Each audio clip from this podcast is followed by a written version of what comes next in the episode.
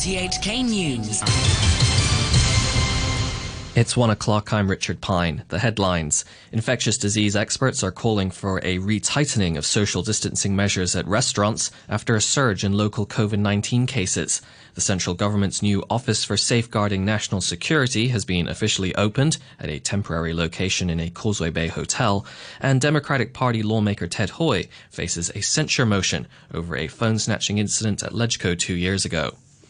An infectious disease expert on the government's COVID 19 advisory panel says social distancing measures must be tightened at restaurants again in view of the surge in local coronavirus cases. Many of the new patients were staff or customers at a number of restaurants. Restrictions were relaxed at eateries last month, but University of Hong Kong microbiologist Yuen Kwok Yung says those he visited recently were crowded and staff seemed relaxed about infection control measures. Wendy Wong reports. Professor Yuen said there was no scientific basis for excluding restaurants from the ban on gatherings of over 50 people. He also pointed out that it was easier for the coronavirus to spread indoors when people remove their masks to talk and eat, but that transmission was less risky outdoors due to better airflow.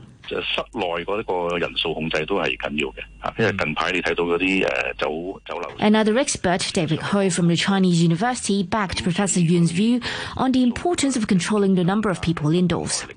He told RTHK the measures should be tightened as soon as possible to break the chain of coronavirus transmission in the community. An employers group says foreign domestic helpers should not receive a salary when they undergo mandatory quarantine after arriving in Hong Kong. This comes after the government announced that foreign domestic helpers will need to test negative for COVID 19 before they're allowed to enter the city, and they must be quarantined at a hotel for 14 days. The chairwoman of the Hong Kong Employers of Overseas Domestic Helpers Association, Betty Young, also urged the government to consider subsidizing the cost of helpers staying in hotels for less well off employers. We want to ask the Labour Department to make it very clear that when they come to Hong Kong, when they stay in a hotel, they have no work. I think the government should talk to the Philippine consulate that no pay, that means uh, when they have no work, uh, the employer is entitled not to pay them, just like the local labourers. Otherwise, you are discriminating or unfair to the local labourers. In local labourers, if they are not working, their employers will not pay for them. The central government's new National Security Office has been opened in Causeway Bay, with the Metro Park Hotel serving as a temporary base. An opening ceremony was held amid tight security, attended by the Chief Executive Carrie Lam and former CEs CY Leung and Tung Chee Hwa, as well as Liaison Office Head Luo Huining and other top local and mainland officials. Water barriers were placed around the building, and nearby roads were closed. Former senior civil servant Rachel Cartland has announced she's stepping down as a guest presenter on an RTHK radio program, citing concerns over the new national security law. Mrs. Cartland, a former assistant director of social welfare, told RTHK's Backchat program she was most concerned about the article against subversion, where it was an offence to undermine the Hong Kong government. Now, that seems to me to be something that we could be potentially accused of quite often. So, either we're not going to have robust discussions because we're going to be worried about that, or else we may be doing something illegal. And then the government came out, and I hope that they were going to be very reassuring. But instead, one of the first things that was done was to advise people not to say a particular slogan. And then the priority tasks given were to review books in public libraries and to review books in school libraries, which really isn't that reassuring. A LegCo probe has found that Democratic Party lawmaker Ted Hui should be censured over a phone snatching incident in 2018. An investigation committee substantiated allegations that he acted violently and showed no respect to a Security Bureau official when he snatched her phone and took it into the men's toilet. The staffer was reporting on the whereabouts of legislators at the time. The committee also said Mr. Hui had tarnished LegCo's reputation and failed to fulfill public expectations of a legislator. He was found guilty of common assault and two other offences by Eastern Court last year and given community service and a fine. According to the basic law, a lawmaker could be disqualified if a censure motion is backed by two thirds of the LegCo members present. Meanwhile, a LegCo investigation has decided against censuring DAB lawmaker Holden Chow. In 2017, Mr. Chow was the deputy of a LegCo committee probing the then chief executive CY Leung for a possible conflict of interest over his acceptance of $50 million in a deal with the Australian engineering firm UGL. Mr. Chow was found to have allowed Mr. Leung to change his own proposal for the scope of the investigation. The chair of the investigation committee, Abraham Shek, says Mr. Chow's behavior didn't breach LegCo rules or his oath. While Mr. Chow's behavior might have impacted on the public perception of members, his behaviors are not sufficiently grave as to the amount to contempt of the functions and powers of LegCo, nor to bring shame on LegCo, and his behavior are not of such gravity as to undermine the public confidence in LegCo and its member as a whole. The Ombudsman says there was a surge in complaints in the past year, with the number of cases almost quadrupling compared to the previous year. Between April 2019 and March this year, the office received over 19,000 complaints, compared to just under 5,000 the year before. But in its annual report, it says more than 80% of the cases were closed due to insufficient grounds or legal restrictions. The office says despite the influx, it was able to meet targets, with 93.5% of pursued cases concluded within three months and 99.3% conclu- concluded within six months. The World Health Organization has acknowledged there's emerging evidence that the coronavirus can be spread by tiny particles suspended in the air. On Monday, an open letter from more than 200 scientists accused the WHO of underestimating the possibility of airborne transmission. A senior official, Benedetta Allegranzi, said such transmission couldn't be ruled out in crowded, closed, or poorly ventilated settings, but she told a briefing in Geneva that more research was needed. We acknowledge that there is emerging evidence in this field, and therefore we believe that we have to be open to this evidence and understand its implications regarding the modes of transmission and also regarding the precautions that uh, need to be taken. The Brazilian president Jair Bolsonaro says he isn't surprised that he's tested positive for coronavirus, as he likes to be among the people. But he insisted his symptoms were mild and said he was now feeling fine. Mr. Bolsonaro has repeatedly dismissed the severity of COVID 19, which has killed more than 65,000 Brazilians. Here's the BBC's Katie Watson. I don't think the irony has been missed by many Brazilians. There's a lot of people who have criticised him throughout this crisis and who feel that it's a comeuppance. He has joked about it, said that because of his athletic history, that he probably wouldn't get many symptoms. He's even joked in the past that maybe he might have got it, but he would never have noticed. So were all these rumours swirling that maybe he had had it in the past. But now, of course, the rumours have been confirmed. He does have it now. It's not a joke, though. This is the leader of a country in crisis. The United States has officially begun the process of withdrawing from the World Health Organization. Donald Trump has accused the UN agency of mishandling the coronavirus pandemic. Washington, says it'll leave the organization in July next year. But this could be overturned if Mr. Trump isn't re elected, as the BBC's David Willis explains.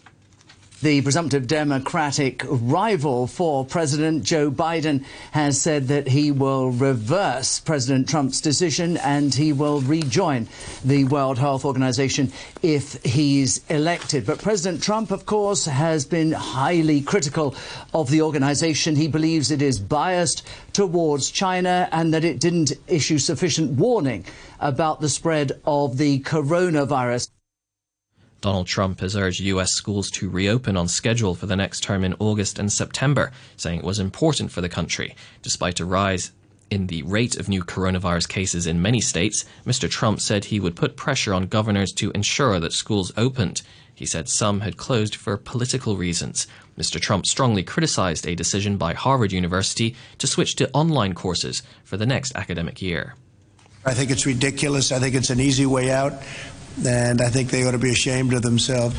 And uh, probably others are doing that. That's called the easy way out. I don't know if people are helping them. I guess their endowment's plenty big. They don't have any problem with that. Police in the Netherlands say the discovery of seven sea containers converted into makeshift cells and a torture room has led to the arrest of six men. The raid was carried out before the containers could be used. Here's the BBC's Anna Holligan. This chilling discovery offers an insight into the increasingly brutal Dutch criminal underworld involved in the production and global trafficking of drugs. A video released by police showed heavily armed officers blasting open a warehouse door and finding the improvised prison furnished with a dentist chair and tools, including pliers, hedge cutters, scalpels, and handcuffs. Another six containers were allegedly turned into cells where people could be tied up. Scientists in Norway have found it may take decades to see the impact of large scale cuts in greenhouse gas emissions on surface temperatures. The researchers analysed the effect of rapid reductions in different emissions, such as carbon dioxide and methane. Here's the BBC's Matt McGrath. One problem facing scientists in detecting a response from the Earth to carbon cuts is that the CO2 gas keeps warming the atmosphere for centuries after it's been emitted. Another difficulty is natural variability, with some years warmer and some colder. Researchers say that this could mask or enhance any cooling effect. Taken together, these factors make it unlikely that scientists will be able to see any drop in temperatures in response to emissions reductions before 2035. The authors say there are no short term fixes in the fight against climate change. The battle will go on for decades. To stocks a short time ago, the Hang Seng Index was at 26,025. That's 55 points up on the previous close. Turnover stands at $99 billion. To currencies, the US dollar is trading at 107.58 yen. The euro is standing at 1 US dollar and 12 cents. The pound is worth 9 Hong Kong dollars and 73 cents. Now to sport. Here's Adam Chung. International cricket returns today with a three match test series between England and the West Indies. Today's match in Southampton is the sport's first competitive action after play stopped for four months because of coronavirus. England's regular captain Joe Root is away on paternity leave, meaning Ben Stokes is leading England for the first time.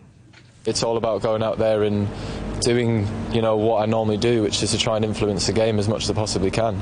Um, so that won't be changing. Uh, it, you know, the big difference is obviously um, making decisions under different types of pressure, which we know that test matches can throw at you. Um, but I've got experience to, to look back on um, from being, you know, a senior player to Joe, who's who's very open and, and asks opinions from other people around him, um, and also having the the experience of what he's done in situations like that. Because I'm sure it's not all going to be plain sailing, but um, really looking forward to the challenge as well. Chelsea have gone above Leicester into third in the English Premier League. Goals from Olivier Giroud, Christian Pulisic, and Tammy Abraham gave Chelsea a 3-2 win at Crystal Palace. Manager Frank Lampard says he would have liked his team to win more comfortably. We had chances to finish the game and we a bit sloppy with our finishing or the final pass. And um, we got a bit of luck at the end. We got a bit of luck. Sometimes I welcome that though because I've had games this season where it's gone against us, so maybe we deserved it. And at this point, three points is the critical thing. Jamie Vardy rescued Leicester's Champions League hopes with an equaliser five minutes from time in a one-all draw at 10-man Arsenal. It was a hard-earned point for Brendan Rodgers' Leicester side. They're fourth in the table, four points above Manchester United, who have a game in hand. I think it's a really, really important point for us. I think just to keep our momentum going. It's always going to be tough coming to here on the back of how Arsenal were playing and the confidence that they've been shown in their game. But I thought we came here and, and, played it, in particular second half, played really, really well. And uh, yeah, delighted with that. A spectacular overhead kick from Danny Welbeck gave Watford an important 2-1 win over Norwich. Nigel Pearson's Watford have gone four points above the relegation zone. It's a fantastic finish to, to get us the win.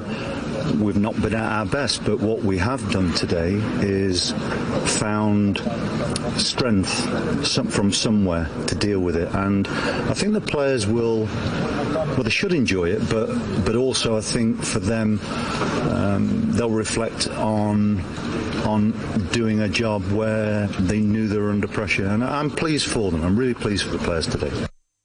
One more defeat for last place Norwich will see them become the first team this season to be relegated from the Premier League. And that's your look at sports. To end the news, the top stories once again. Infectious disease experts are calling for a retightening of social distancing measures at restaurants after a surge in local COVID 19 cases. The central government's new Office for Safeguarding National Security has been officially opened at a temporary location in a Causeway Bay hotel. And Democratic Party lawmaker Ted Hui faces a censure motion over a phone snatching incident at Legco two years ago. The news from RTHK.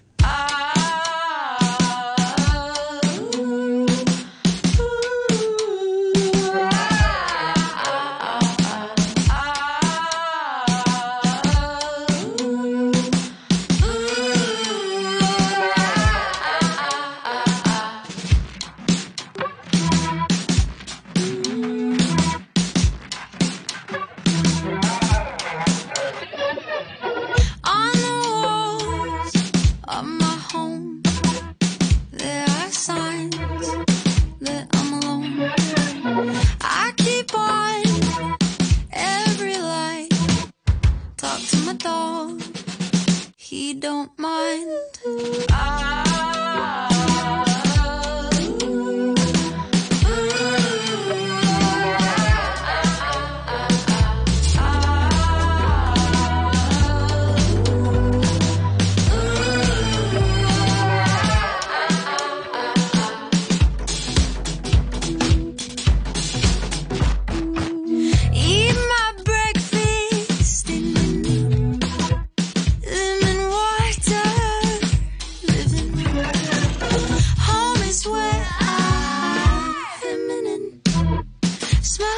Like citrus and cinnamon.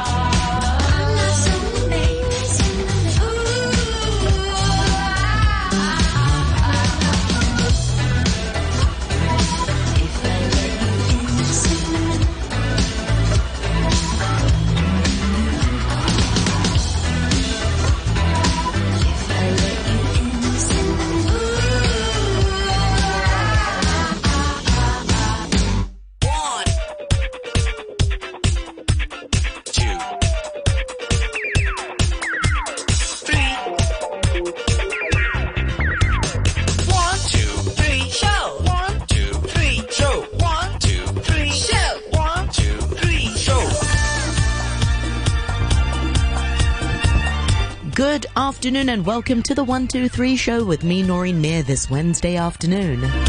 Wednesday, the 8th of July is today's date. Many thanks to Phil for this morning's morning brew. And we do have a busy show for you.